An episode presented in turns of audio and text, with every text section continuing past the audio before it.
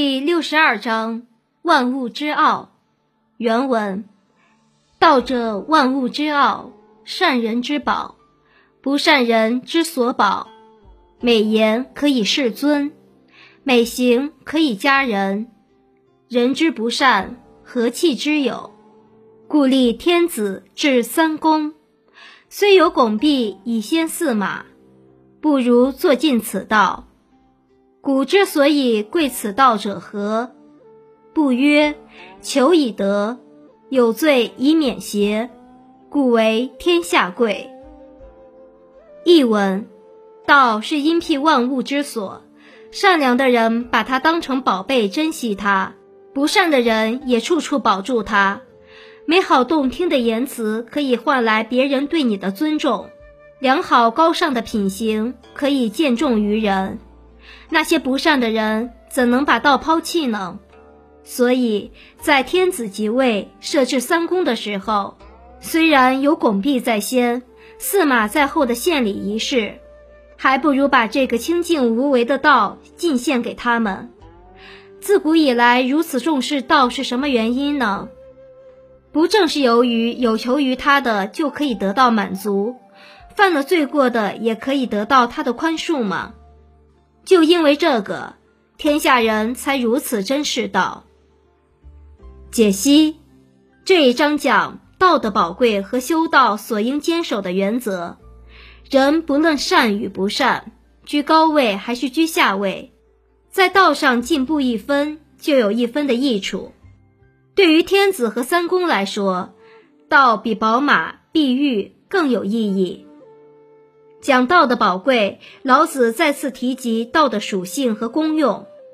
道者，万物之奥，善人之宝，不善人之所宝。意思是说，道是万物的主宰，善人的法宝，不善的人也用之保全自己。老子认为，道是天地万物的本源，是储藏万物的庇护之所，它时时刻刻都在保佑着天地万物。道是世界物质中未被感知的存在，它对万物一视同仁，它评价万物，却不把万物的过去行为作为评价标准，而是把它现行和将来的行为作为评价标准。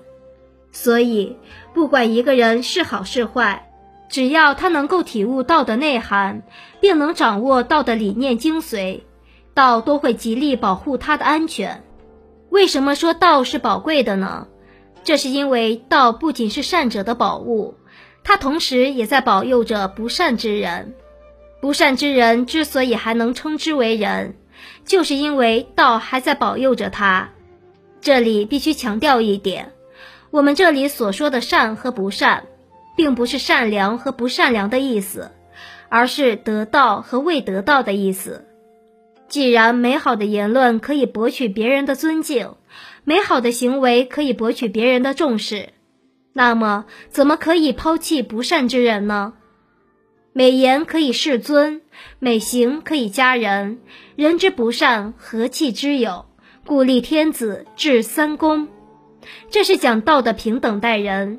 当然，这里的平等对待也不是毫无原则的。当一个人的行为合乎大道的德行时，大道就会奖赏他；当一个人的行为不合乎大道的德行时，大道就会惩罚他。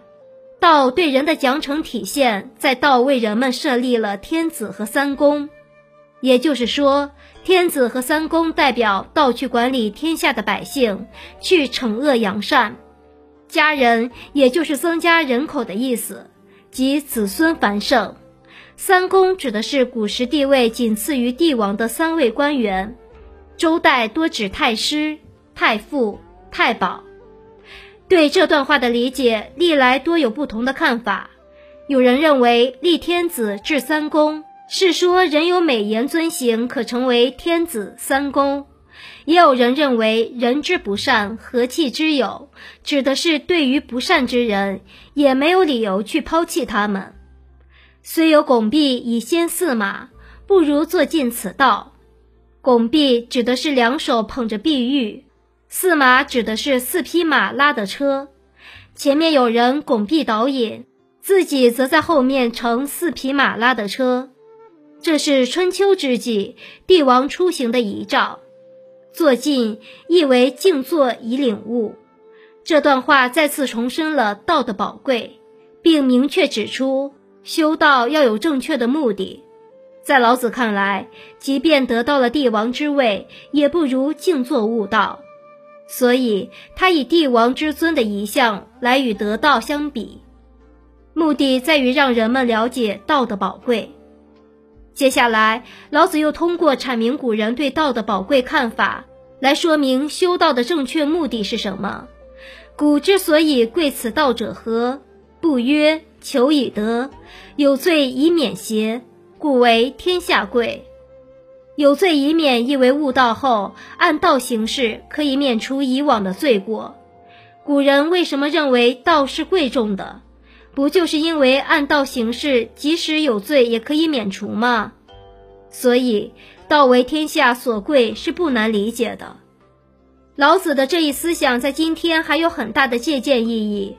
人类生活在地球上，拥有聪慧的头脑和灵活的四肢，这是我们成为高贵的人的前提条件。高贵的人具备谦和的道德品质，对周围的人不分好坏，一视同仁。但是我们很难做到这一点。与此相反，我们常常会因某人曾有过劣迹而鄙弃他。大道不同，他对任何人都是仁慈的，对不善之人也同样加以保护。我们应该学习大道，并做到和大道同步，对世间之物一视同仁。